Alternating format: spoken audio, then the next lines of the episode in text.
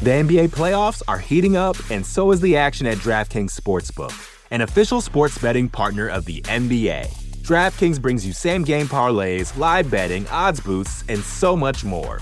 You can download the DraftKings Sportsbook app now and use code VOXMMA. That's code VOXMMA for new customers to get 150 in bonus bets when you bet just 5 bucks. Only on DraftKings. The crown is yours.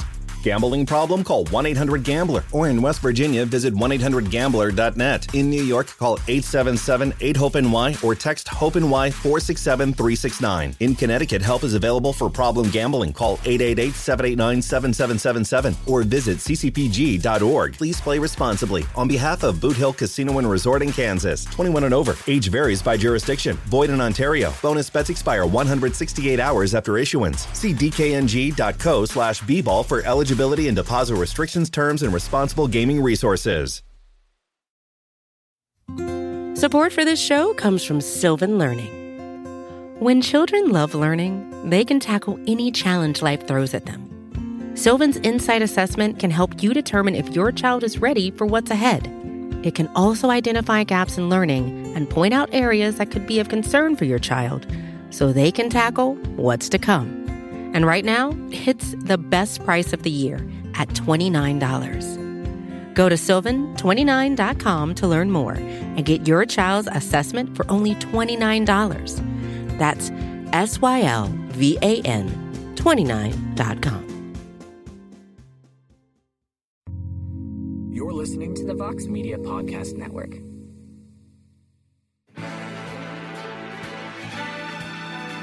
Live from MMA Fighting Studios, this is Between the Links.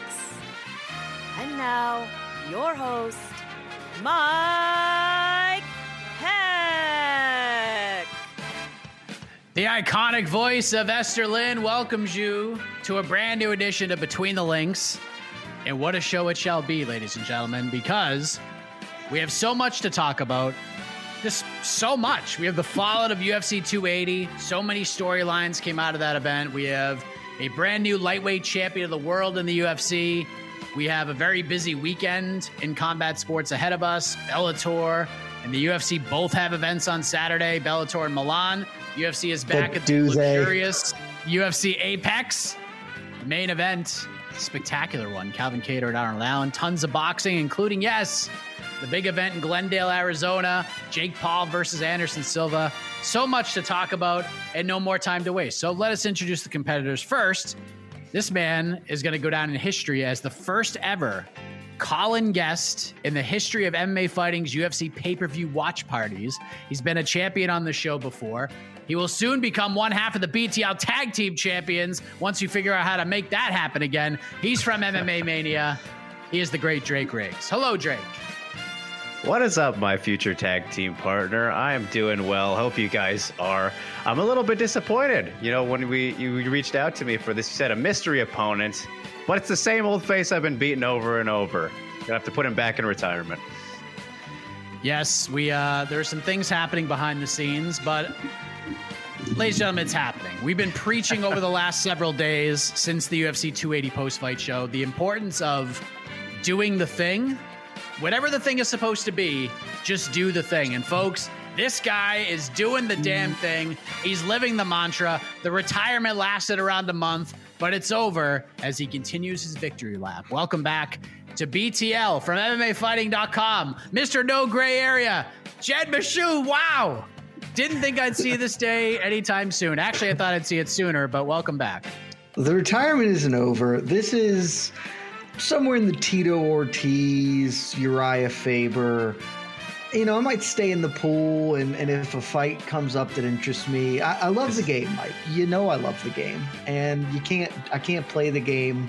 You know, I can't go to the park, can't go to the Rucker and get a pickup BTL. It's not how it works. And I felt one time only. This event, big event, you came asking help, and if a friend asks for help, you help them. So here I am, at least one time, probably gonna, you know, stay in that retirement zone unless uh, somebody can make it interesting for me. This is exhibition Jed, is what it is. This is actually very exhibition, Jed. Maybe the best way to put this right now. Uh, I mean, the original plan was we were going to bring in your long oh, lost cousin. Oh no, very distant no! Don't I tell people. don't that. tell people. Don't tell people the plan because the plan may happen later. All right. Well, I'm, I'm very. I didn't have enough time to to reach out to oh. the important parties for the plan. All right. Well, let's get into this thing. I'm sure everybody watching right now, and I know you two gentlemen did as well, watched UFC 280 this past Saturday because that's where we're going to begin. And, and Jed, I think we, we should go right to you because the final result of the UFC's most recent pay per view was not surprising to you at all. In fact, you predicted it would happen for a very long time that Islam Makhachev would win the lightweight title, and he did just that. He dominates Charles Oliveira, he gets it done. It's been a few days to, to digest it all, but I wanted to get your reaction five days later. But also, Daniel Cormier, broadcast journalist, said something interesting. He said that Makhachev's win over Oliveira was one of, if not the most dominant performances ever by a challenger in UFC title fight history. So, your reaction five days later on the win, do you agree with them? No. I mean, I'm not good at thinking of things like this off top of my head. I recall Jon Jones just absolutely thumping Shogun Rua, and that feels like that's probably like the actual answer. I'm also just trying to think of some other ones that maybe are at play here, but it was certainly was dominant. It, it's a very different kind of dominant, right? And we talked about this in the post show, um, talked about this on the ranking show this week. It's that fight was not close. That fight was not competitive. It was not like a total ass kicking but it was just shy of of that because that's that's just what it was. Like Charles Oliveira had maybe arguably one effective piece of offense that entire fight, which was the up kick. He did some other things and was he he tried to compete, but he did not in any way endanger Islam Makhachev while being squeezed to death like a boa constrictor. it was just I'm going to shut down every aspect that you want to build off all of your offense, and then we're just going to finish this. And he finished it ruthlessly quickly when he got him hurt. Like that was that finishing sequence is amazing. We don't have like a year end award for that, but like he'll probably make my top five submissions of the year just because everything that led up to that finish was dope. But it's just like it was a consummate performance. It was the kind of performance that I thought we would get. It was the kind of performance that I knew he had in him from last year. It's just like, yeah, you watch that guy fight, and he that has been my issue with Charles Oliveira the whole time. And absolutely no disrespect to that man, who's one of the most exciting champions of all time, had a great run, et cetera, et cetera. All the plaudits go his way. But the whole lead up to is this to go lightweight? I was just like, I sometimes your eyes can just tell you the thing and he's clearly not. Like he's just not that because he almost loses every fight that he was in. He almost lost and it's like oh see like this is what a dominant truly the top top guy looks like what Islam Makhachev looked like on Saturday. So it was awesome. Great performance.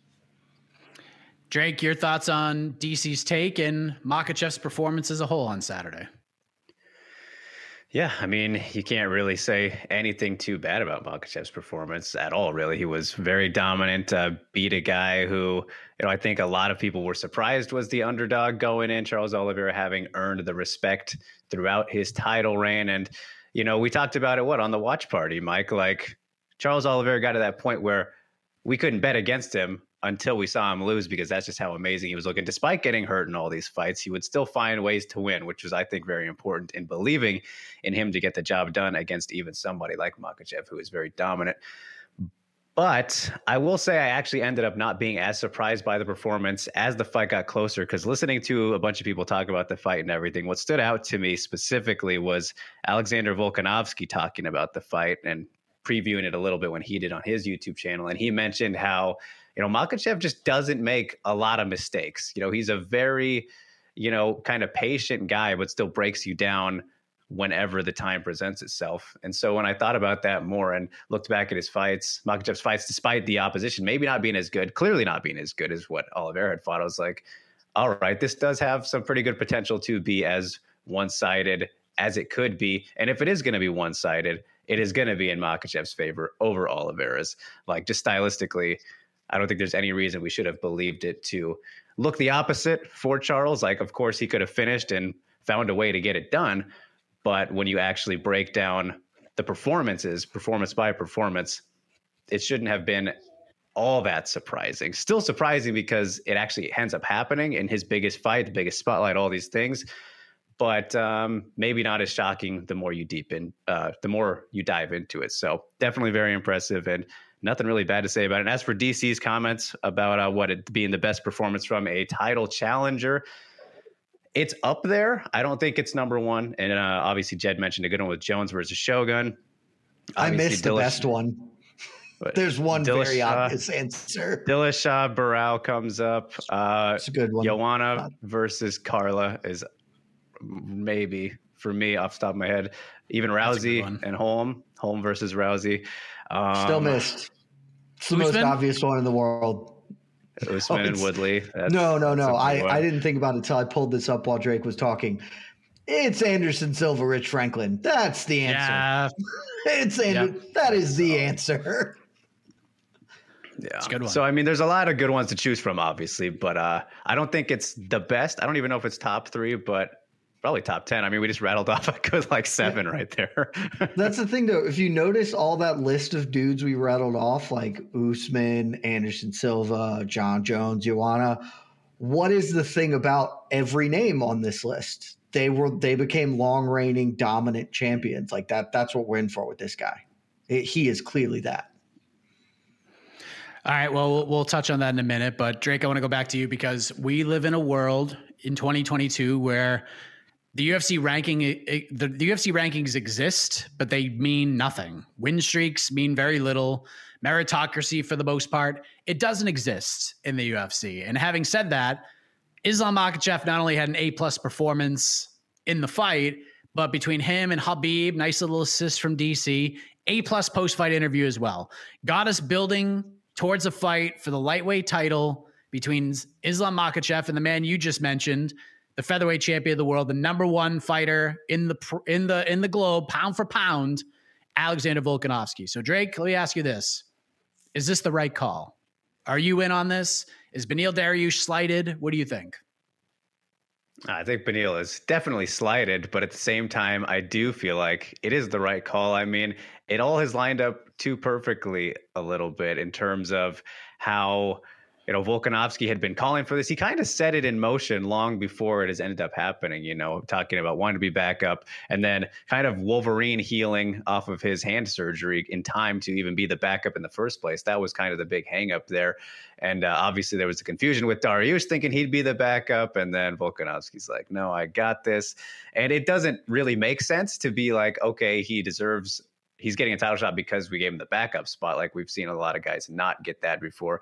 Uh, when Manel Kape comes to mind recently when he joined the promotion, even, and that was just kind of a big compliment to him. But he didn't go on to fight for the title yet, um, if he ever does. But for Volkanovski, he's obviously a champion, the best in the world right now. So it's a little bit different than that. He has fought at lightweight before. People forget, and I think don't obviously realize that his first what he made is when he joined the UFC in his debut fight, he was at lightweight still and then dropped down. So, I mean, obviously it's been primarily featherweight and he's been perfect there. Um, so I, I'm not mad at it specifically because of the fact that I love when this kind of these two skill levels are going against each other. And between Volkanovski and Makhachev, they're two very, very different kinds of dominant right now. Maybe not two very, very different kinds of dominant, but obviously uh, Volkanovski a lot more well rounded and shows off more of the overall skill set than just going out there and smashing people like Islam has been doing. So, and in terms of obviously the business side, you can never beat champ versus champ for the most part. And in Australia, like the timing of everything is too good for the UFC, I think, to pass up here. Dariush, I would love to see that one because of the grappling, like the Gamrot fight, I thought was sensational. Those scrambles were chef's kiss in the first round, if you will. So I still really want to see that fight. I'm afraid though that because of the prolonging, there'll be some ridiculousness with the MMA gods halting Dariush's momentum. He'll lose whatever his next fight is, and we won't end up ever getting to see the Islam fight. It's going to end up being a cursed one. But I can't complain that much because I think the Volkanovski matchup is still going to be very, very good and very interesting, um, even though people are already really counting Volkanovski out, which I don't know if that's fair. I mean, if you look at who's, again, it's similar to with Charles, who has fought the better competition and looked better, arguably over a longer stretch of, of a period.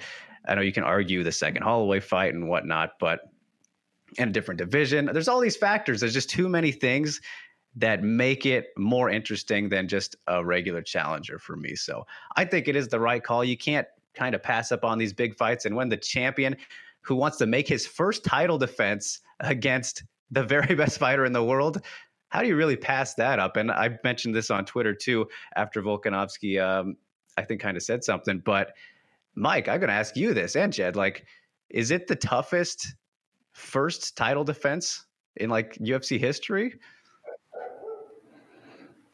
What do you think, Jed? Let me think about that one for a second. I'll think about that while I answer my side of this question for you, Mike. Um, I've come all the way back around on it. I started hating it. Uh, they sold me on it on fight night. I'm back to hating on it uh, with the caveat that I accept it, right? my initial form of hate was I really just don't want this to happen because I think it's very very stupid and it ruins a lot of other things. It in it in just the microcosm of itself is like a decently cool thing, but I think it's less cool than we think it is and the ripple effects are just like astronomically shitty for everybody else that's not those two dudes and this specific moment. They sold me on fight night because the call out really worked. It was cool enough and I am of the opinion like this is gonna happen. So like, might as well just get on board with it. I guess you know, like it's what am I gonna do? Bang my head against the wall for the next six months? It's it's lame. Like I I know that I'm the bad guy for saying this. I don't think this. I I I do not believe this will be that competitive of a fight. It, it'll be more competitive than Oliveira was. I think Islam is going to comfortably win this fight and very early on in the fight we'll be like, oh, yeah, that was a lot cooler in our heads, but they're in very different weight classes. And even if they were in the same weight class, Islam's style is probably a really difficult one for the way Volkanovski gets off offense. Not to mention, Volk's about to be 34. And as we talked about, and I'm sure we'll talk about some with TJ Dillashaw, it's tough to age gracefully below 170 pounds in MMA. Like it's it, it's there's just a lot of factors. I think when this is done, I understand it's going to happen. It's fine, whatever. I'm not going to yell about it. I think when it's done, we're we're going to be left looking at a landscape where there's like five dudes at featherweight who all want to get a shot and have some legitimate claim to it. Going to be another three guys at lightweight angling to get the next crack at Islam, and we're going to look at it and be like it would have been a lot cooler if maybe they both just did a little more to in their own divisions. And then we could have circled around to this a year from now if they've both actually cleaned out their divisions. And it's I'm a broken record I say this all the time like beat, do the thing. Beat the guys in your weight class. You're that champion. Beat those guys. Like, and it's Volk said that the whole thing. And you and I might got into a big argument about this on the ranking show. Volk's whole thing coming in was, I don't just want to fight Max Holloway. I bring me contenders. I want to put on a dominant. And then as soon as he fought Max the third time, he's like, actually, no, that I'd rather do this. And I get why he wants it, but it just this fight this weekend that we will talk about later on in this show means so much less right now. Right now, it means significantly less because there are no stakes to it. The winner of this is a, at least a win away from challenging for a title shot, if not two, based on how featherweight's going. And it's just like we are we're jamming two titles into this one thing, and both of them, one of them is literally a brand new champion, and who the big knock on him before he challenged for the title was he hasn't beaten anybody. So we're just really exacerbating the only downside to Islam Makhachev's career with this. And the other one is a guy who is a is the top pound for pound fighter in the world and a great, great fighter. I'm not here to say Volkanovski shit because he's clearly not. All he has done is beat Max Holloway three times. There are a 15 other dudes in the top of that division. He's beaten three of them, and one of them is super old Korean zombie. Shouts to my boy, I love you, Chan Sung Jung. You're not, he's not actually a top guy. Like he just, I, they could have come back to this. And I get it. I, like I said, I get why it's going to happen. But the next few weeks, I'm just going to be like, man, Benny Dariush is getting the short end of the stick here, and then he's going to have to fight somebody else, and then he might even still get the short end of the stick because Dustin Poirier and Michael Chandler are going to fight, and then Conor's going to come back around, and I don't give a shit what Islam says about Deserve. Deserve's got nothing to do with it, baby. The UFC is here to get that money, and if Conor comes back and is like, "I want to fight that dude," they're going to be like, "Cool, we can do something akin to Conor Khabib." Yeah, we're going to take the 1.6 million pay per view eyes. Thank you very much. Like, it just, it kind of sucks for everything outside of the one fight, which I will say is at least cool and fun, sort of. But again, I, I think after fight night's done, we're going to look back and be like, fight did not deliver. Uh, badass for them to say, let's go to Perth and do it. But the Perth fans are going to hate watching their dude get smoked. it's just, it's it's a lot better in thought than it is in actuality in my head. So r- real quick, and then uh, we'll talk about the other thing. I feel like the timing of this couldn't be better, honestly, because I just Volkanovski has said this many times. I want contenders. I want contenders. I want I want the guy. I need somebody to emerge, Jed, and no one has emerged. Like the Pick literally the only guy. Pick one. Just, Jared Who? Cannonier didn't emerge either. Izzy just said, I want to fight that dude, and then we made it happen. Not every title defense is going to be a guy on a 10 fight win streak because that's not how MMA works. Like sometimes you just got to go in and ply your trade against another guy who is clearly a top fighter. Look at Anderson Silva's record. Not everybody on there was doing the best ever GSP. Like it just you can want those things. And again, I'm not, I, I am not putting the blame on Volkanovski because he has a finite period of time to maximize his career. I get it. This is entirely a promotional decision. And it's just a little bit lame. Like it's like he can just fight Yair Rodriguez. Hell, if Calvin Kattar goes out there and honestly, even more so, if Arnold Allen goes out here and smokes Calvin Kattar and then f- decides to be interesting on a microphone for the first time in his life, do that. He's on 10 fight win streak. Like, you can just pick a guy. You don't have to be like, well, this guy beat Max, because then you're just never going to fight because nobody's going to beat Max. He's freaking Max. like, you just find a dude you want to fight and fight him. Like, it's that. Ortega what didn't stand out. Ortega won one fight, but we pretended that it was cool because it was a great performance. Just fight a guy. Fight a guy. It's not hard. Do the thing, Mike. Do the thing.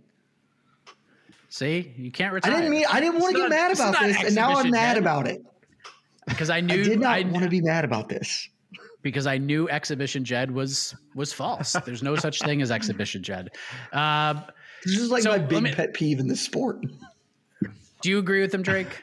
Do you do you see any? Do, do you agree with any of his points on that? Before we go to the final thing on this. Uh, I mean, I get it, I do, but at the same time, I do look at you know the featherweight situation, and I would like somebody who's a lot clearer and more deserving than, you know, just a random situation. I mean, yeah, you could pick somebody, but again, I I don't They're really care deserving. about this. All of them are deserving. They haven't had the chance yet. Come on. oh goodness. I mean, I I don't know. I don't know. You you take the champ versus champ when you can get it. I think in this case, and again, I think it makes for a very compelling fight. And you guys still didn't really answer my question. Like, where does Volkanovski rank in this in this whole situation? Well, that's where I was going to go with this, and, and, I'll, and I'll throw it to you, Jed. So I'll present it in this way because you mentioned that we are on the cusp, the precipice, if you will, of in his, a, a, historic run here. You talked about comparing some of the other dominant challengers who won titles. They went on these long, incredible runs. And like Drake said, and I've heard this from a lot of people, a lot of people feel like Volkanovski could be the toughest test during this reign in general, not just toughest first test, but toughest test in this reign in general. And should he defeat Volk whenever this fight happens, probably in February, that this would just basically signify we're in the Makhachev era for years and years to come. So do you think that's accurate that to get to this potential historic title run in the Cadillac division of the UFC, getting by Volkanovski is like the biggest thing he can do. You get by Volk and then it's smooth sailing. Do you agree with that? No, I think Beneil Dariush is actually a much more difficult matchup for him. I think Benny Dariush is is the guy. I, I would still I think I'm still picking Islam to win that fight. But if there is a guy at the weight class right now, uh, it, it's Benny Dariush, and I, I like I said I. I understand why people believe that Volkanovski is a, he's a top pound fighter in the world, and he's coming off of one of the best performances we've literally ever seen inside the UFC. Like an absolutely unbelievable showcase in his last outing. But the the way his he you know, for for a sport that really likes to get in a twist about dudes missing weight by a pound or whatever, um, we're just like pretending that the 10 pound difference between the weights that these men compete at is is not like a hugely substantive matter. And again, I'm not even sure that is the defining feature of this fight. I think it will play out that way, but like just I don't. I, I, just don't see how Volk. I, I, see how like if I squint my eyes, I can I can formulate a path for him, but I don't think that it's a consistent path that he can pull off. Like Volkanovski is is a very good boxer, but and a very good, like a good kick, like a really good kickboxer. He is not like a huge power shot guy, and Islam Makhachev doesn't get hit. The way you beat Islam Makhachev is you have to get one piece of violence off. That's not going to be Volk, and like Max Holloway was able to get force entanglements with Volkanovski, and Max Holloway is about 23% the wrestler and control grappler that Islam is. Like it's, I just don't, I don't think he's going to win this fight. And whereas Beneil Dariush has a lot of factors that make that really compelling from a stylistic matchup, certainly not from a promotional one. Like I get that 100%. But like that's the toughest fight for him for me. And what do you think, Drake? Do, do you agree that this is the toughest one, toughest first fight for a title defense? Um, so yeah, I, have thought about it a little bit since kind of thinking about that. I think he's got to be top three. I mean, it kind of depends on if you want to count the instant rematches because the other ones that came to mind were obviously never GSP. count. Never count those. GSP Fitch is the one I'm thinking.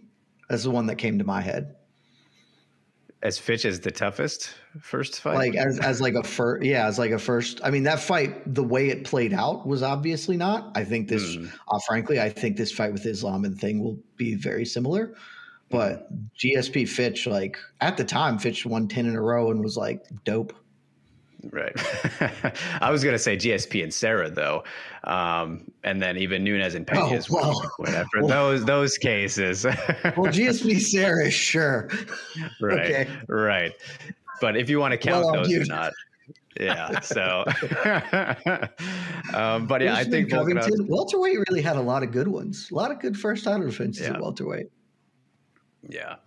But in terms of Volkanovski or Dariush, I, I do think I kind of lean with Jed there in terms of Dariush being the more difficult matchup. And I think, again, I think Volkanovski has a, a lot better of a chance that I'm seeing a lot of people give him. And they're kind of just expecting Islam to do what he does. And of course, that's a safe prediction. But I think about kind of the speed advantage that Volkanovski presumably should have. And uh, maybe his power will translate a little bit better at um, lightweight. Not to say he's not powerful at featherweight, but the thing is, for him, I think he'll just have to kind of stay away from Islam for as long as he can and chip away to potentially get a finish or you know get a decision. And for 25 minutes, that's going to be extremely hard to do to not get you know let that guy get a hold of you. And in terms of Dariush, I think he'll be more comfortable you know letting that happen to him because he's a great grappler as well. You know, maybe not as good as Islam, but we've seen that he's very very capable in that area to maybe a higher degree stylistically in matchups than Volkanovski. So I think it's pretty close in terms of who's tougher, but I think because of what we've seen from both guys, I, I, will lean a little bit more towards Dariush, even though I do think at the same time that it is one of the top three or top five, you know, toughest first title defenses you could possibly have. Well, we are uh, we're doing a show here. We could talk about this for another hour, but we can't. So the point for round one goes to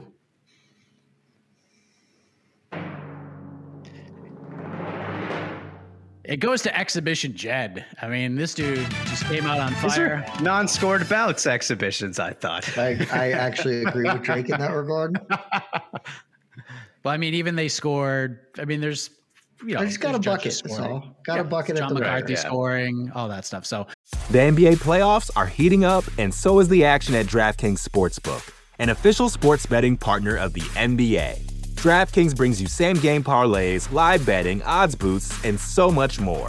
Don't miss out as the NBA postseason winds down. And new customers to DraftKings can bet 5 bucks to get 150 in bonus bets instantly. You can download the DraftKings Sportsbook app now and use code VOXMMA. That's code VOXMMA for new customers to get 150 in bonus bets when you bet just 5 bucks. Only on DraftKings. The crown is yours.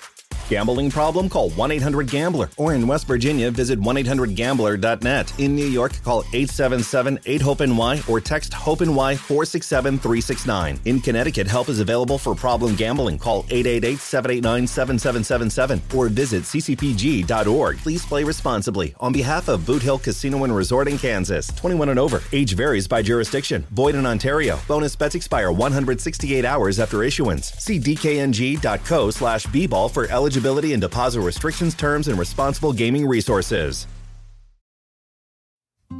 Support for this show comes from Sylvan Learning.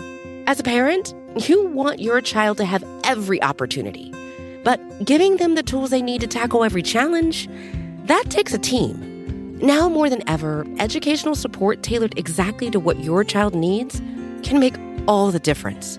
That's why parents have trusted Sylvan Learning for 45 years as the ultimate teammate in their child's educational journey, instilling in them a love for learning and a passion for reaching the next level.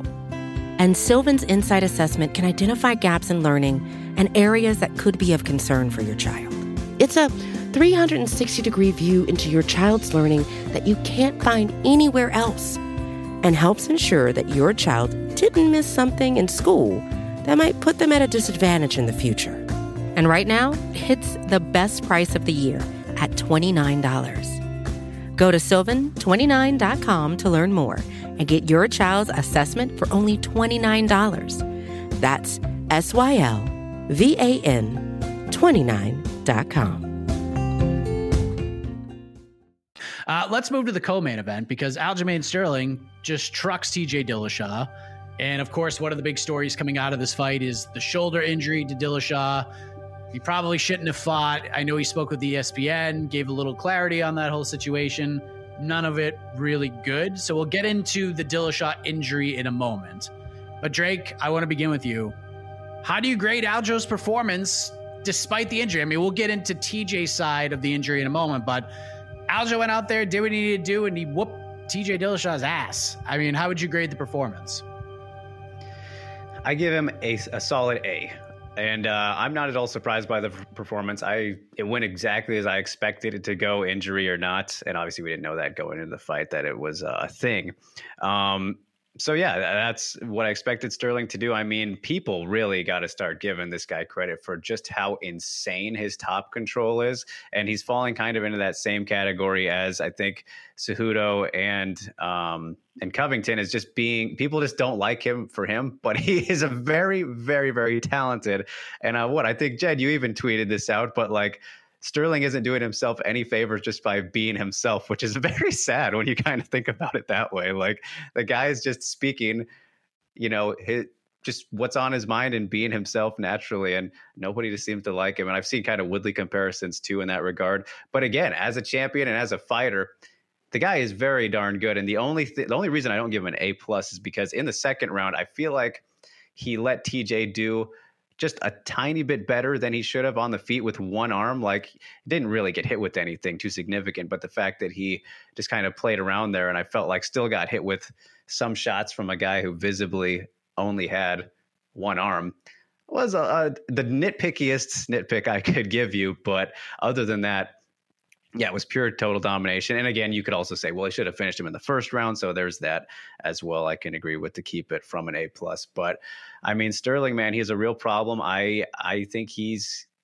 I'm not ready to say that there's not a guy who can handle his wrestling at this point, or who we're going to see another long reign from, especially in that division. Kind of similar situations with uh, lightweight to a degree, where they're these two stacked divisions. But my goodness, these champions are looking pretty dominant in similar fashions. You know, both very strong wrestlers. But um, yeah, I, I think it was about as good as it could have been for Sterling. Obviously, didn't take any real damage, and of course, there's the knock though with the TJ side of things. But uh, I mean, you can't really complain about that level of flawlessness, regardless. Jed, how, how do you grade Aljo's performance on Saturday? Like F, F minus. Just look, people are going to say I'm hating. I want to. I want to start this by saying I was one of two people at this very great website, MMAfighting.com. Ever heard of it? Uh, who steadfastly had Aljo as the top bantamweight in the world after the first Petr Yan fight, when a bunch of y'all rookies were out here being like, "No, Petr Yan, let's rank him top bantamweight." Blah blah blah. I'm maybe I'm Aljo hater. I, I don't know. I'm just here to tell you, I take nothing from the performance because the performance is useless. Like, I, if you had told me he was fighting a one armed man beforehand, I I would have been like, yeah, he's probably going to beat the fugitive. It's going to be cool. Uh, so I, there's nothing to gain from this. Like, there's literally nothing from his in fight performance gained. I'm not going to come out the the like real shitty person in me wants to be like I don't really know why you didn't actually finish this dude who clearly had one functioning arm much faster than you did. But that's real nitpicky stuff. And like, I don't actually believe that. Just the, the bad person inside of me does. so there's nothing to take from his in cage performance. And everything else was just awful. Like, I don't. I don't get it. Like, I understand that you had a really bad year your first year as champion and you frankly did not deserve half the shit that came your way. But like he is the most angry man I've ever seen who's a, the champion, the undisputed champion of the world. And like, I don't, it, it, just can't be good for your mental health or your personal happiness to be like firing shots at everybody for fake slights. Like, perceived slights. And then to also live in this reality where like because his tweets yesterday or whatever, like quote tweeting Morning Combat and Luke Thomas and stuff, being like, I think it's funny all the media just like thinks that fight would have gone any different. I'm like, well, we don't know. And why do you have to pretend like you beating a one armed man's ass was the greatest thing? The I get your back. It's a wrap. What like that was the stupidest shit I've ever heard in the post fight. The fact that he can't even acknowledge that like yes, this is not the greatest. Like, it's not my fault. 100%. It ain't his fault. That's TJ's fault. You did the thing. And that's what we've been talking about on the show. Do the thing. Aljo did the thing. This is a, a win over a former champion, goes on the resume, etc. But you can't even have like the awareness to just be like, yeah, you know, uh, I did what I could do. I it would have been a lot cooler if he didn't have that because I still would have gone and rolled his ass up like that. Like you could say it that way as opposed to be like people when people note that your fight is not was not real, like like well, whatever.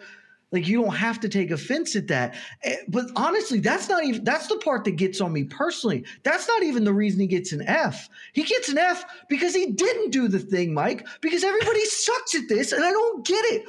Sean O'Malley wins. He wins. That's the thing. That was the whole point is that Sean O'Malley, if he beats Petr Yan, he is going to get a title fight. And he's concussed because Petr Yan rattled his head. So him not calling for it is still bad, but I at least have an ex- excuse for it. But Aljamain Sterling, gets the mic and he gives his stupid rhyme about a backpack, which is dumb.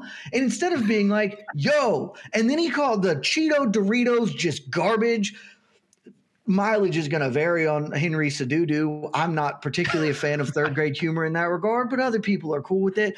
And the like sugar tit Sean O'Malley, like I'll fight any of them. I don't care. No, no.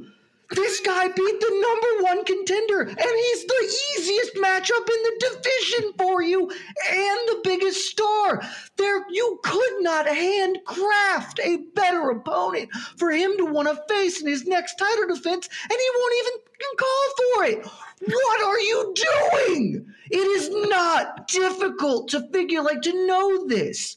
It is. That's why when Khabib got the mic after, he was like, "Yeah, that's the fight we want. It's the fight that is makes the most sense for us financially, and people are gonna dig this." And Aljo does that shit. Like, that's an F.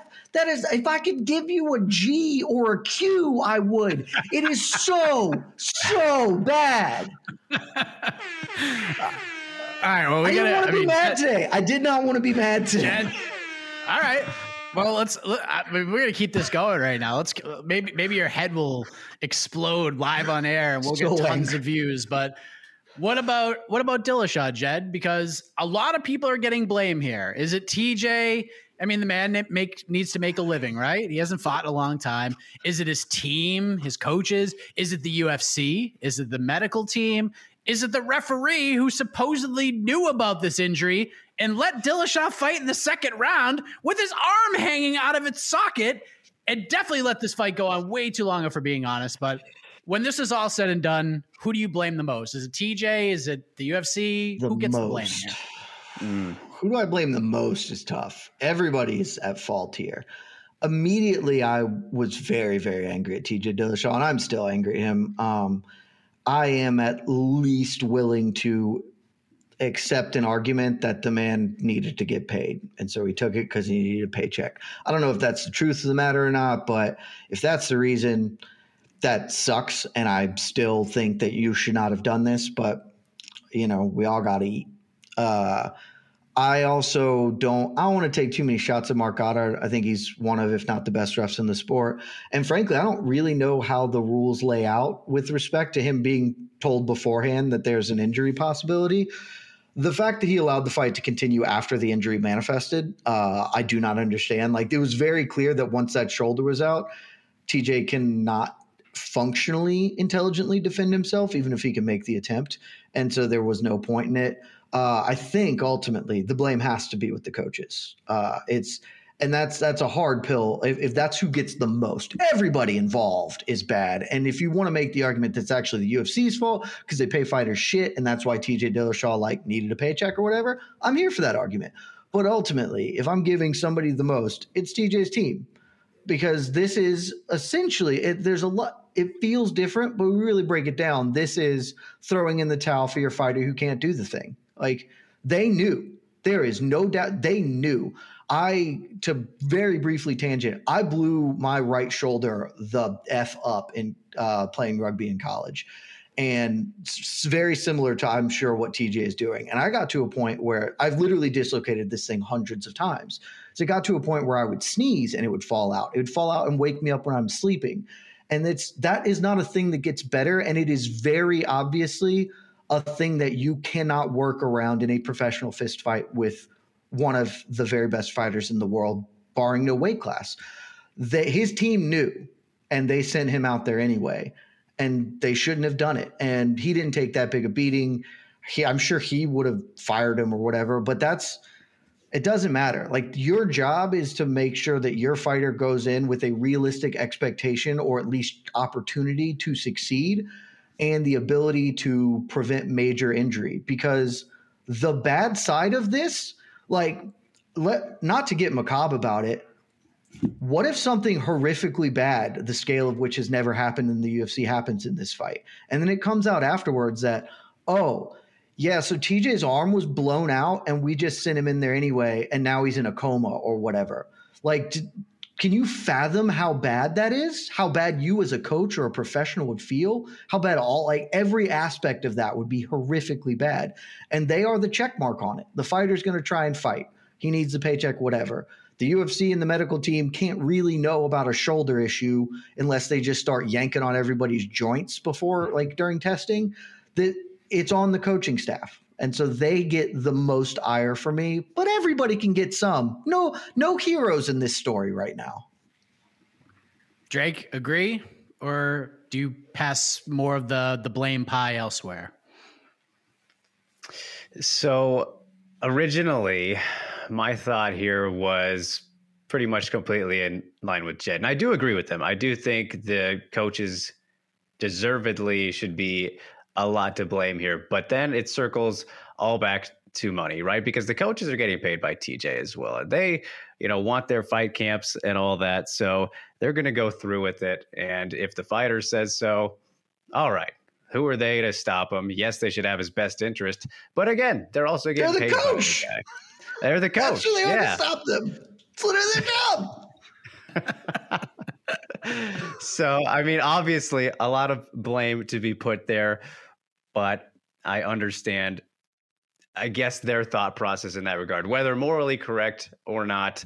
Uh, ultimately, though, I think, and again, Jed touched on it very briefly, but with uh, Marc Goddard, like, I am not sure how much referees have control in terms of before the fight in like that situation, letting them know, like, are they even allowed to stop the fights before they happen? Like that seems like a weird thing I've never heard of happening, at least from a referee specifically making a call. Don't know if they have that kind of power, but they could at least let the commission or somebody who could prevent that from happening to uh, help protect the fighter because that is what their job is. So I would lean slightly more that it is on Marc Goddard. I think he's one of the best as well if not the best referee in the game uh, all time. You know, he's just a great, great referee, has been. But the fact that you knowingly let a fighter go out there, not at 100%, and then very quickly within what the first minute we see that there was an issue with TJ. Maybe couldn't identify exactly what it was as soon as that takedown happened, but we saw TJ was very much in pain.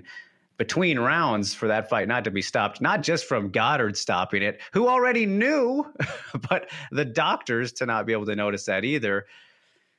I I don't know. I just don't see how that doesn't fall uh, I mean, yes, the blame is everywhere, but mostly for the referee whose job it specifically is to save the fighters from themselves because we all know they're not going to stop.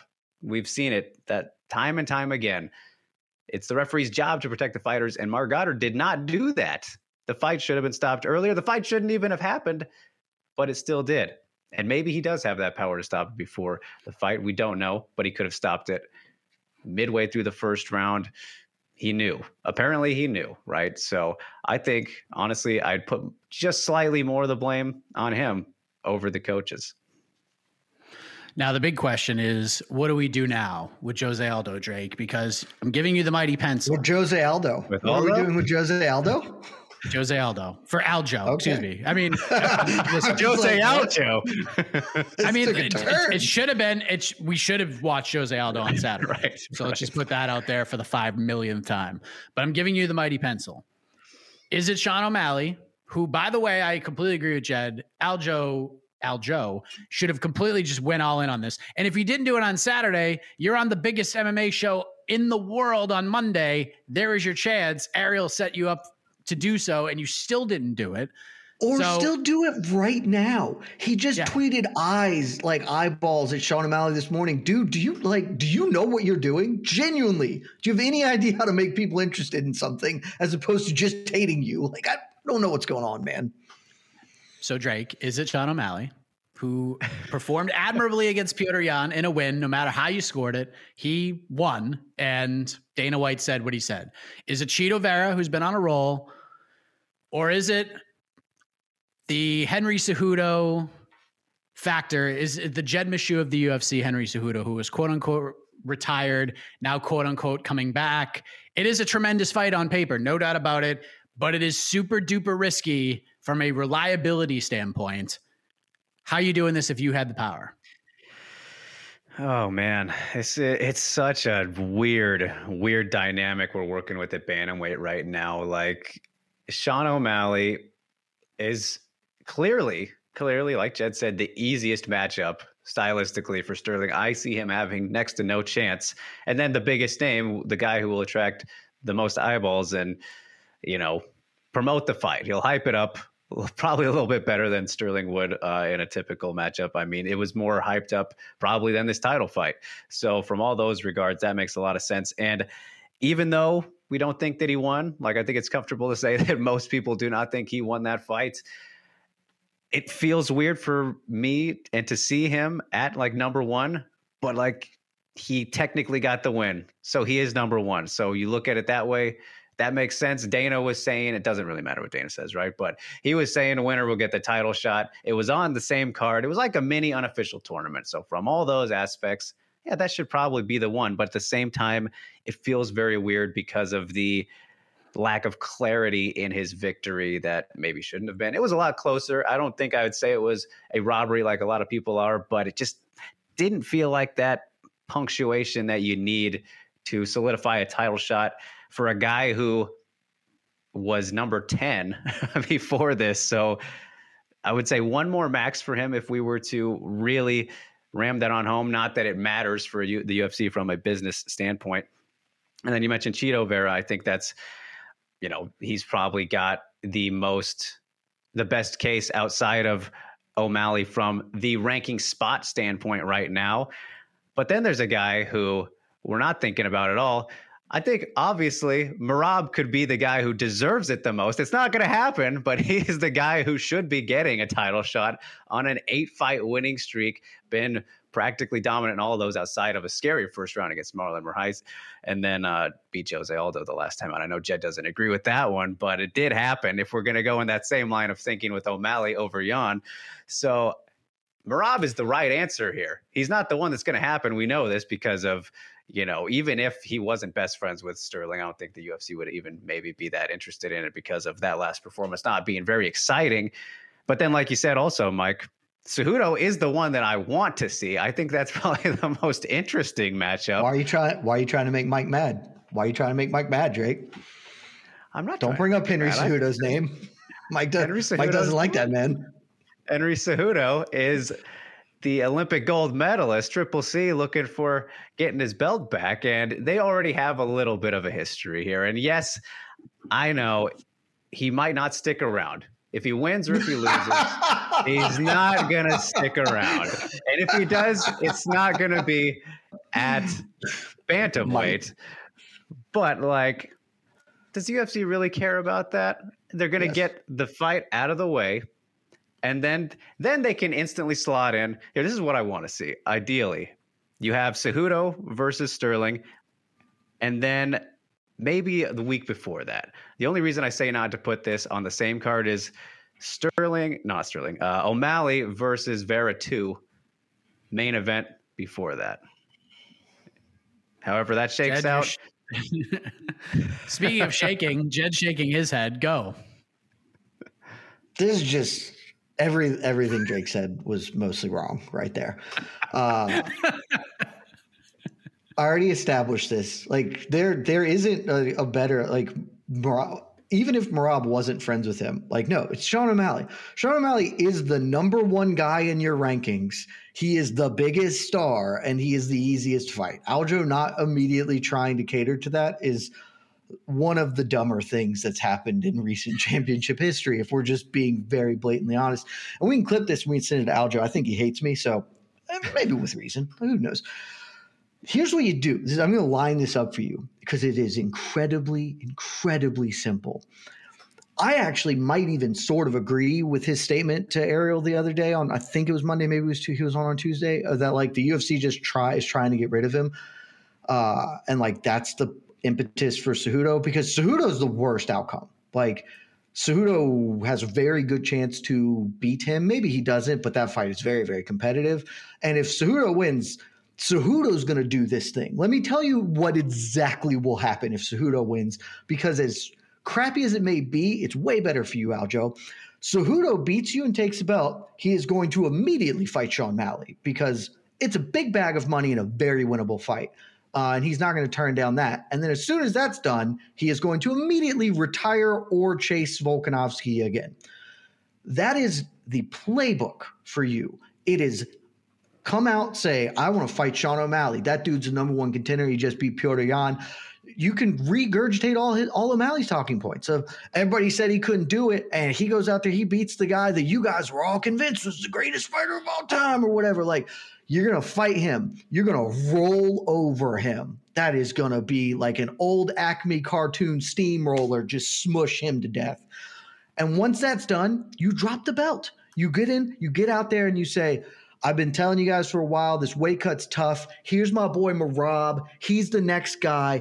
Y'all didn't listen to Khabib when Khabib said that Islam's the next dude. You made him wait two years to get the belt. I'm not going to stand in my best friend's way anymore, Merab This is your title to defend now, and I'm going to go up and I'm going to chase history. I'm going to get a second belt, and that's it. You have an un, you have the weirdest but most unimpeachable bantamweight title run in history, and then you get to go do the thing while also big upping your best friend. You cannot script that better, and it is so evident and obvious. Please, Aljo, just do that. It's very, very easy. Wow, let us move on. So much more still to get to. The point for round two goes to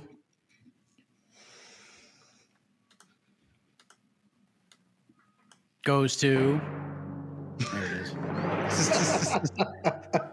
I mean, I got to give it to Jed. He's up 2-0. He's I mean is that not the the easy like the most obvious path forward, right? Like it seems so clear to me that you just fight the guy you're gonna beat and then you abandon the division.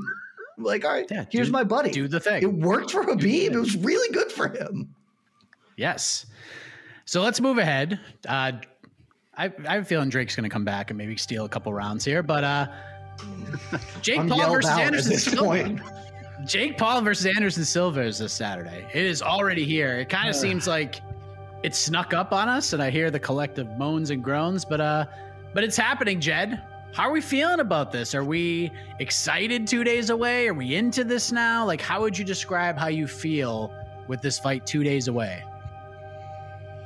Well, I'm very excited because, Mike, you may have not looked at our work schedule this week, but I'm going to be up bright and early covering the, the event of the weekend, Bellator Milan.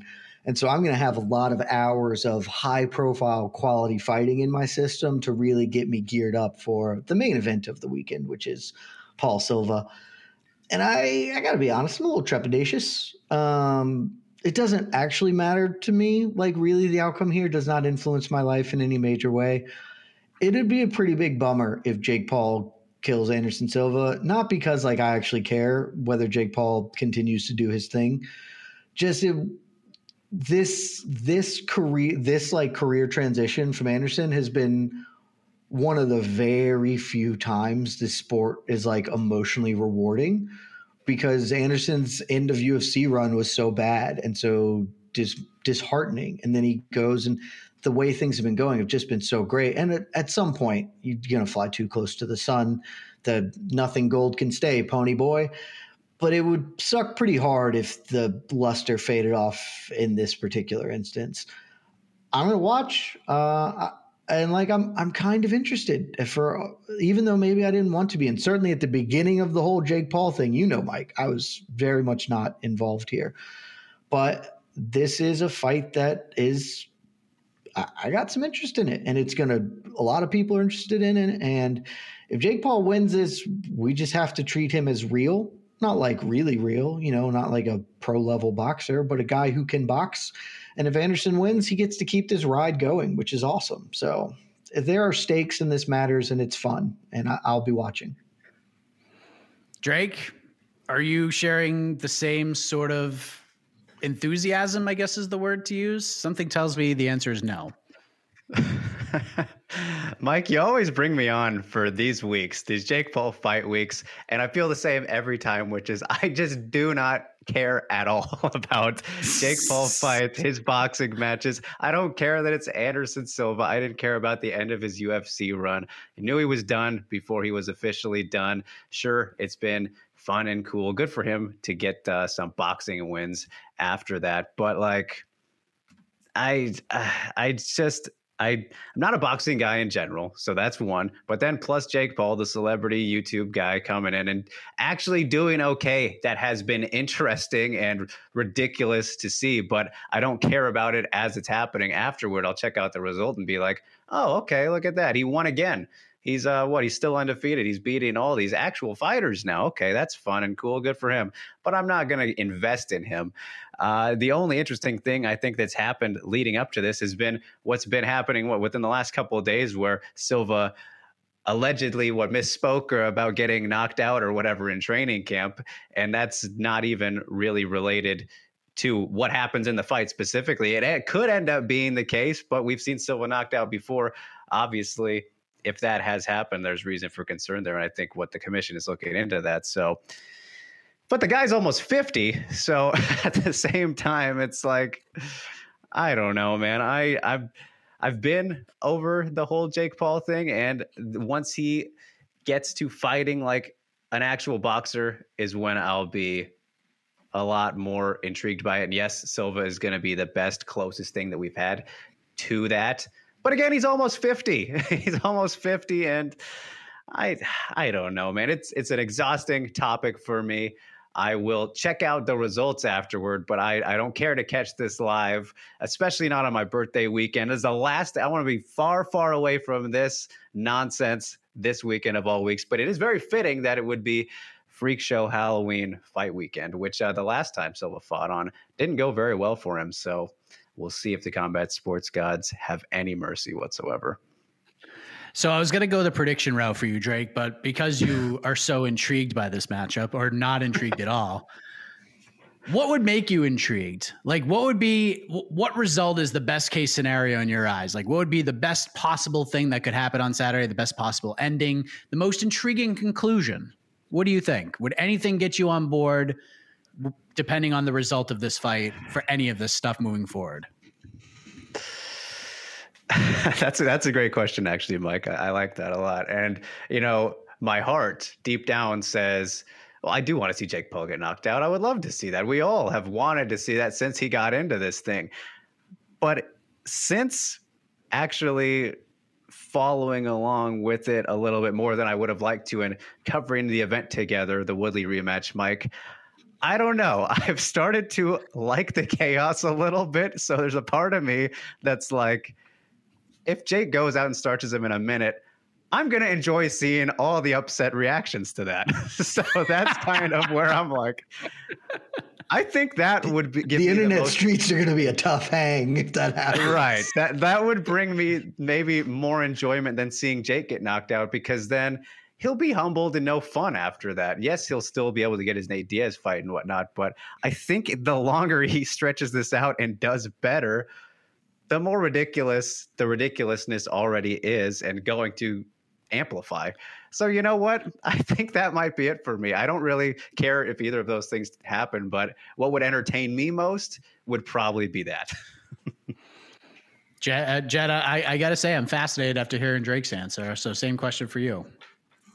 I think the best outcome, the most inter- the best one is that Jake Paul loses, but sh- competitively, right? Like, I think Anderson should win this fight. He is.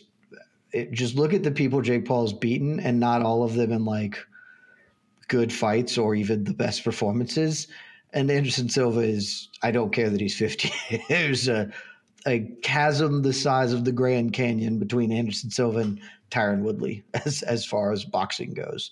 So I think Anderson should win this fight if Jake can come out and just look good or show flashes or not get like totally styled on in a competitive ish bout, but you know, lose comfortably, I think that's the best case scenario because if Anderson comes out and just clobbers him, it's going to take a, a, lot of shine off Jake Paul doing the thing. I mean, don't get me wrong, the Nate Diaz thing will still happen. It'll still be interesting. People still tune in, but it, it's a lot better if he can get out of this with with some of the aura intact. And hey, I stepped up. I took a loss against a guy who's one of the greatest strikers of all time in the history of the world.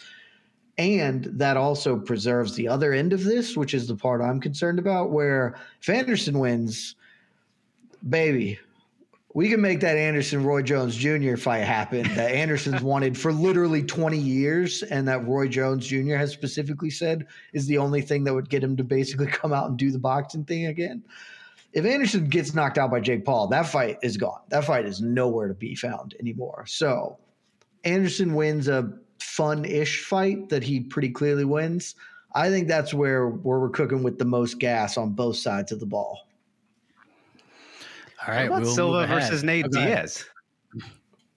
Uh, did do you remember Nick Diaz? I don't recall that being the most fun fight in the I, world. I don't want to remember that. No, he laid down Nick, but Nick everyone else down that one it. time. Yep, that one photo, which is the only interesting thing that happened in that whole fight. So that's true. true. Well, let's go to the final round of regulation. The point for round three goes to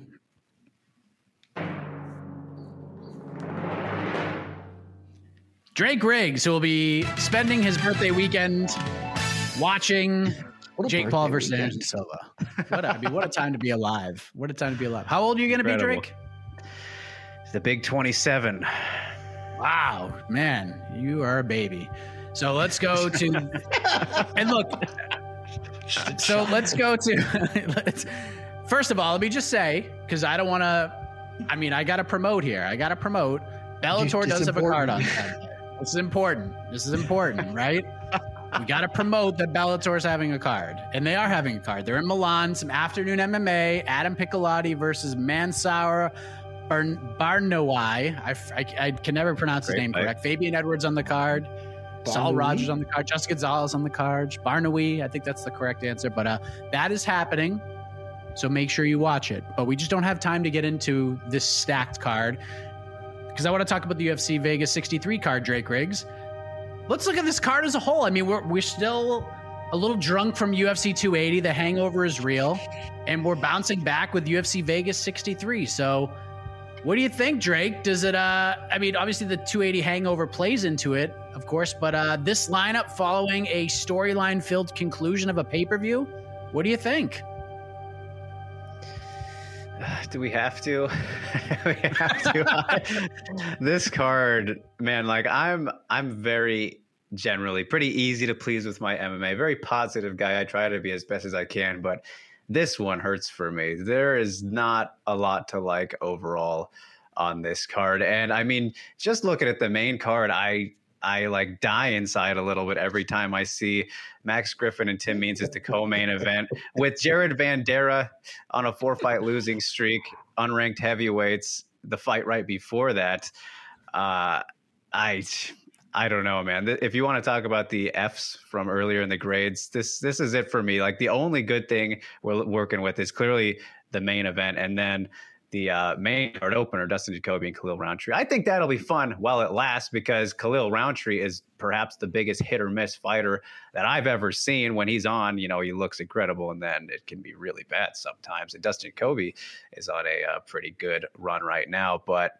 And then, of course, there is the greatest heavyweight of all time, and Andrei Arlovsky is back. But like, he, we know what we get out of him these days. It's great to see him win and continue racking up a million fights, but they're not usually the most exciting fights. So, outside of kind of those two that I highlighted, opening and closing the main card, this just does- doesn't really do it for me. And I mean, what Mark Madsen and Grant Dawson, Dawson, I'm not even sure if that's official yet. I should know if that fight is happening. November 3rd, November 5th, November Okay. They 5th. got shipped. All right. Okay, so that makes the card even worse then. So this is this is just the worst combat sports birthday presents I could have possibly gotten. So this is uh this is bad. This is really bad. Jed, we were supposed to get Edson Barboza, Ilia Topuria on this card. We are supposed to been get better. Drakkar Klose versus Mark Madsen on this card. Uh, and then we've had some substitutions along the way. Drake loves this card. Do you feel the same way? I think that you can, and this is not for me because I have um, low bottom tastes, but I think if you just looked at this card and told Drake, if you told, if Drake didn't know the card and you just offered him or any number of fans, it's an 11 fight card. Six of those fights are middleweights or above. How interested are you going to be? And you're probably going to be like, that card is awful. because anytime you have two heavyweights, fights, it's probably not the best card the UFC's ever put together. And we also have a bunch of middleweights and some light heavyweights. That being said, I, I agree with Drake that I think the light heavyweight main card opener between Jacoby and Rountree is dope. I will say this. I also agree Khalil Rountree, very hit or miss fighter, except for if you listened to No Bets Barred this weekend, make sure to go check it out if you have not. I pointed out a very important fact about Khalil Rountree he is a he never misses when he is fighting a former glory kickboxer 2 and 0 with two performance bonuses and brutal knockouts the two times he's faced a glory kickboxer and what do you know dustin jacoby glory kickboxer so Khalil rountree is going to probably do something really cool if history has any say in the matter so that fight's cool some other stuff like the co-main event it's shout out to AK Lee. The penultimate fight is probably going to be a pretty fun fight, at least. And the main event's awesome, though, as my earlier point, it's less fun than it would be if there were stakes attached to this beyond you get to be the number five featherweight in the world and then hopefully fight I guess Max Holloway, or maybe you can swing in and snipe Josh Emmett. Like it's it's a decent card. I think this card is is what it is. This is the post hangover card. Like that, not everything's going to be a winner. There's at least enough here. The main event is a great fight. You know they gotta gotta fill 42 event slots a year, man. Some some of them are going to be this. Yeah, I mean, look, the main event's doing a lot of the heavy lifting here like you guys both mentioned, a couple of intriguing matchups. But Calvin Kattar versus Arnold Allen for a potential 25 minutes, Jed. It's, it's fantastic. I love this fight. I'm torn in regards to overall skill sets. I'm torn for a number of reasons here. There's one factor that's kind of weighing in my brain when I think about this fight, but I wanted to hear yours. Like, if you could pick one thing, what do you think will be the determining factor in this fight? And I was going to ask you what's on the line, but now I don't need to because you said just the number five spot. Not nothing is on the line. Uh, it's great that you framed it this way because I, to me, there is one factor that matters in this fight, and it is just where Arnold Allen is in development. Right, like he's Calvin Kattar is who Calvin Kattar is. He is a baked cake, and that cake's delicious and awesome but he ain't doing anything different. Like that he's he's at and if they go in as they are 50-50 fight, I can absolutely see Calvin Kattar just boxing his ears off. I could also see Arnold Allen being crafty enough, defensively responsible enough, mixing the martial arts to AK's chagrin. Like that fight's very even. But I, I have picked Arnold Allen to win this fight. It on projection, the projection that he is – only 28 years old and this is where he should be hitting like really coming into his own hitting his peak athletically physically mentally. Uh, and so i think that we're going to see that because i think we started to see it. The hooker performance was really really a plus stuff. And if if he can build on that then there's going to be it should be his fight because they're they're here. And if he's jumped a level then he's up here. And then this is a guy who's going to challenge for a title but that's it. If it's not, then this 50-50 fight coin flip either way. But if if Arnold Allen's going to look as good and, and have made the leaps that I think he is capable of and will, this should be his fight. Drake, what say you? What's the determining factor in this fight on paper? Well, I, I agree practically with everything that Jed said here. It's uh, you know, Arnold Allen is it's been a very weird kind of run and career for him because he is still just 28, but he's been in the UFC since like the middle of 2015, undefeated, just not maybe the most active guy. I mean, looking at his record, it's been what once a year the last couple. Um, will end up fighting twice this year, but um, it's just been a very slow kind of burn and rise for him. And maybe you could credit that to the opponents he's been fighting, which you know that's not really his fault. He's been doing his job out there. But um, yeah, I just think that he's a more well-rounded, overall complete fighter, at least from what we've seen. And of course, again, you can argue the competition levels here uh, compared to Kattar's have been maybe a bit better on his side. And yeah, he's kind of just been getting better and better with each time out. And the last fight against Dan Hooker was very impressive for the fact that he showed kind of this new killer instinct, I think, and uh, just aggressiveness on the feet against a guy like Dan Hooker too, who that's typically pretty dangerous to try and impose against.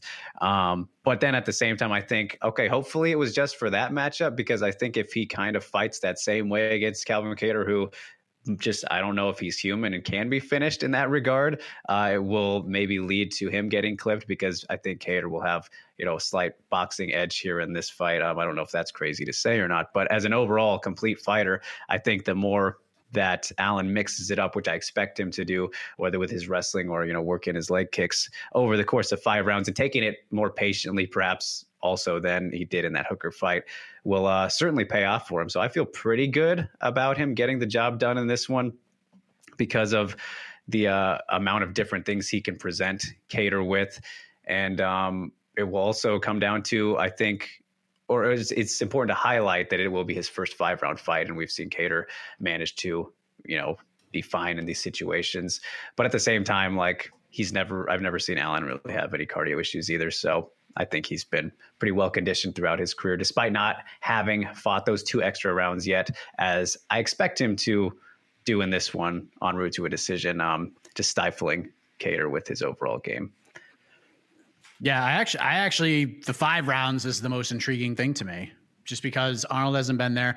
I'm not gonna say like he didn't gas in the Sodiq Yusuff fight, but he definitely slowed down in that third round. Like he Right. definitely faded a bit. So I'm curious to see what an extra ten minutes will do to him because he ain't finishing Calvin Kattar. Because like Jed said in our- Slack channel, nobody. I don't think anybody can. I don't think anybody can. Give me a two by four. I can't finish that dude. This is going to split. This is going to Splitty City. I, I'm fairly confident in that, and it's going to be a great fight. Just like this matchup has been. The point for round four goes to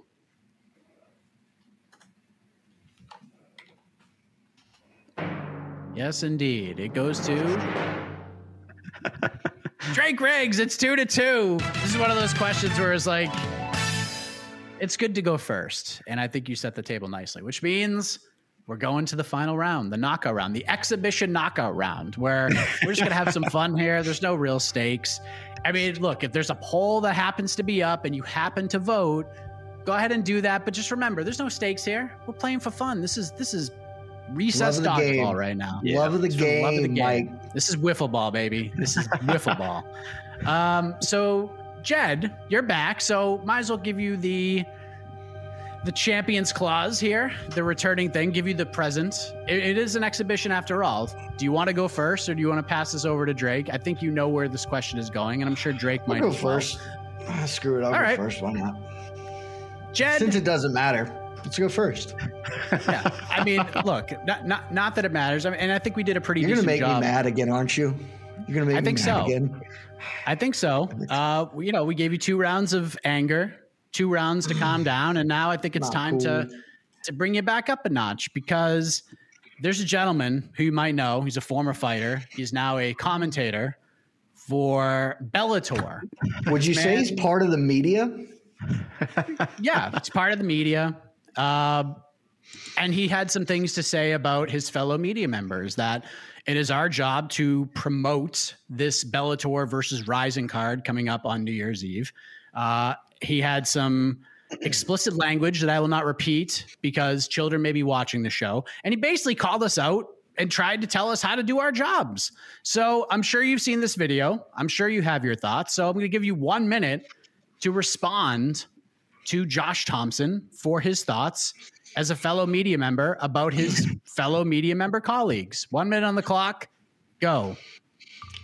It's incredibly, incredibly stupid, and it, it disappoints me that this has become like a that you guys bought the narrative, and you're not even in the UFC, man. That's like the thing too. It's like Dana has sold that the media is PR as a narrative. You're Bellator, and you want to come at me, come at us, whatever. Us, I say us, because you are a media member. You don't fight no more. You work a desk and tweet and have a podcast. You have that is media, my guy. That's on you, buddy. And you come at us for the, this one. Do something about it. Bellator be interesting. Outside of the fact that obviously promoter is the one who promotes. I don't even want to get into that. We want to talk. Let's talk facts, baby. Bellator gave us two Logan Storley main events this year. Why are we pretending like we should give a shit about that promotion? And I think Logan Storley's a decent fighter, but nobody cares. Nobody cares. And we're not gonna put. We're not gonna send people to scenic Uncasville to cover Logan Storley. Get the hell out of here. All right. I mean, not as mad as I thought you were going to be. That was pretty subdued, but it is an exhibition. I had too much anger like- already. I've already Yeah, if we had fired pro- all my He's heat. exhausted. Yeah. If we had pro fight Jed, that might have been an entirely different 60 seconds. But Drake, same question to you. I'm sure you saw this video. I think Josh got the response he was hoping for. Let's give him some more, shall we? Let's give him some more of a greater sense of entitlement and righteousness. One minute on the clock. Go. Well, Josh, I mean, despite the fact that you are completely and entirely wrong, because uh, you know promoters are the promoters for a reason. It is their job. It is not our job, as the media, yourself included. You are helping out with what you are saying to do. So, I mean, you are a part of Bellator, and I get it. I get it, man. But at the same time, you do have to give us something to work with. In the case of Bellator, who has been just abysmally horrific at promoting their own events this entire year, how is it on us to promote something sometimes people don't even know is going on and it's just in the title, man. Uh, it's such a frustrating and annoying thing to mention. And then you mentioned the credentials getting pulled from the UFC if we are to cover other events. That's not how that works either, man. Like, that has never happened that I know about. And for the fact to bring that up like it is true just kind of undermines everything in the first place. So cast your exhibition UFC, votes. UFC does not care enough about you, my guy, to, to think that us covering you is going to be a negative for them. That is not on their list of concerns. My man Nolan King has covered like 30 Bellator events since the pandemic started. You've covered like, Bellator. You've been I've covered them too. Of course. I love I love covering their cards. It's great. And I love Bellator. I, I love Bellator. I love the promotion. I love the people who work within the promotion. But this is just terrible. This is this was I, for for wrestling fans. This was Hangman Adam Page. That's what Josh Thomson did. He he went into business for himself. He put himself over. He broke the media rule. He broke the law. You never make it about yourself. And he made it about himself. That's what he did here. He wanted to trend on Twitter. He wanted us to talk about it. And guess what? You're welcome, Josh. We're giving it to you. But it ends now. This is it. Your 15 minutes think- of fame are gone, my, my dude. And uh, this is a horrible take. It was terrible. It made no sense. It is not our job to promote anything. And by the way, can I just say this? The timing of you putting out that video, which by the way, you probably had an entire show talking about the fighters and the fights and what matchups you liked most. You couldn't have chosen that clip or any of those other clips to put on there. You chose that minute and 13 seconds to put on there. That's because you went into business for yourself. This wasn't about Bellator versus Rizin. This wasn't about AJ McKee and Patrício Pitbull and all the great fighters on this card, which, by the way, no one had a negative thing to say about it. Everyone saw this when they woke up yesterday morning, like, ooh, this is pretty friggin' cool. No one had a bad thing to say about dope. it. Poster's It's dope. dope. It's super good. dope. No one had a bad thing to say about it. And then you put this video out. You went into business for yourself, my dude. And that's okay. That's all right. That's the choice you made. And that's it. And we're still going to cover it. We're still going to cover it well. And we're going to watch the shit out of it. And Casey's going to fight Mike Jackson somewhere during that weekend. And it's going to be the best. Hell yeah. That's Caleb, it. The one, ha- the one thing I have didn't we ever understand. not have we ever not covered Bellator? Because if so, I'd like to make a petition to bring that back. Because apparently I'm covering Milan, and I wish that that was not the case on Saturday. I'm gonna be honest with you.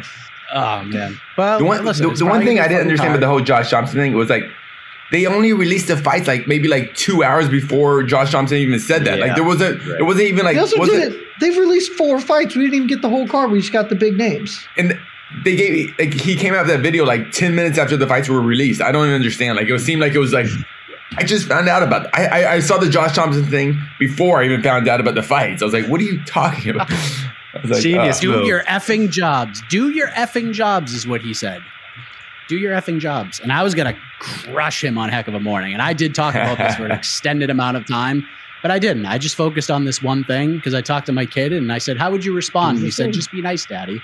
And I was right in the middle. I was, but I focused on this one thing. But hopefully the exhibition results are in. We have a lot to talk about. We have Heck of a Morning tomorrow morning. Mm-hmm. We got a UFC preview show at 3 p.m. Eastern. Casey, Shaheen, and Jose will do another preview show for Jake Paul versus Anderson Silva. They're going to shoot it in Glendale. Not going to be a live show, but it'll be very cool. Maybe we'll be. I don't know. Then we'll have a UFC People's Pre-Fight show. We're even going to have a Jake Paul versus Anderson Silva People's Pre-Fight show on Saturday. Post-fight shows shows. galore. AK and I are back on Sunday with On to the Next Mike, One. where, where can you Follow find all those shows?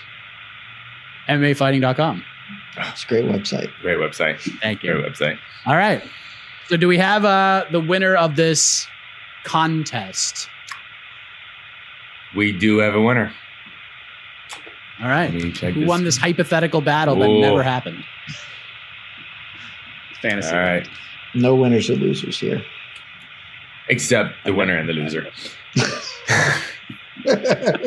Thanks, Case.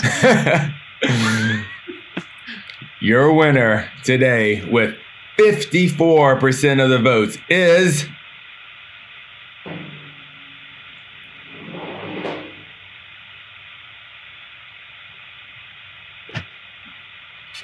Jed Meshew.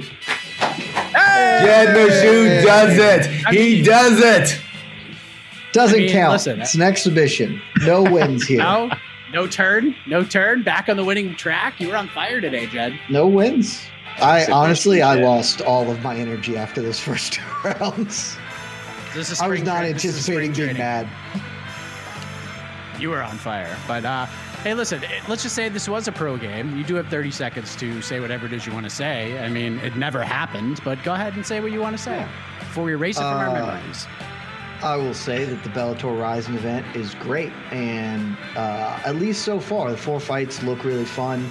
There are some major flaws, uh, specifically with the way we will cover it, mainly being it's going to happen like 3 a.m. It's pretty tough, but I'm going to tune in. It, it is a throwback to, I know Rizin does this, but it, this fight, this event certainly feels a little more like old school Pride days, and if they flush out the rest of this card with flesh out, not flush out, they flesh out the rest of this card with equally good fights. Uh, regardless of what certain idiots want to, you know, start ruckus with on the internet streets, still a totally great fight, and I'll be looking forward to it in three months. All right.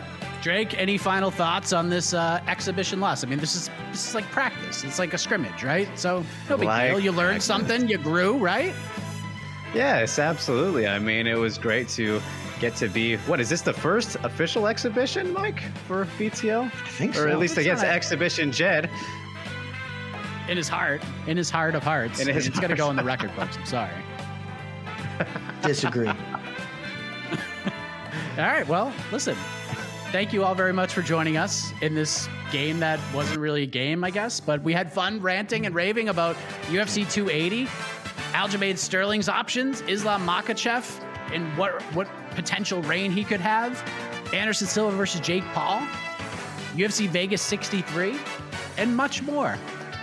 We'll be back next week to recap all the craziness of this coming weekend and uh, look forward to doing it with all of you. Maybe we'll have another exhibition match. Who knows? But until then, everybody, for Hypothetical Drake, Hypothetical Jed, Casey on the Hypothetical Ones and Twos, I am Mike Heck, the iconic voice of Esserlin, takes you home. Good night, everybody. the lightweight division has a champion, and his name is Islam Makhachev. Love you guys. Happy birthday, Drake Riggs. Yeah. You're listening to the Vox Media Podcast Network. The NBA playoffs are heating up, and so is the action at DraftKings Sportsbook, an official sports betting partner of the NBA. DraftKings brings you same game parlays, live betting, odds boosts, and so much more. You can download the DraftKings Sportsbook app now and use code VOXMMA. That's code VOXMMA for new customers to get 150 in bonus bets when you bet just 5 bucks. Only on DraftKings. The crown is yours. Gambling problem? Call 1 800 Gambler. Or in West Virginia, visit 1 800 Gambler.net. In New York, call 877 8 HOPE NY or text HOPE NY 467 369. In Connecticut, help is available for problem gambling. Call 888 789 7777 or visit ccpg.org. Please play responsibly. On behalf of Boot Hill Casino and Resort in Kansas, 21 and over. Age varies by jurisdiction. Void in Ontario. Bonus bets expire 168 hours after issuance. See dkng.co slash bball for eligibility and deposit restrictions, terms, and responsible gaming resources.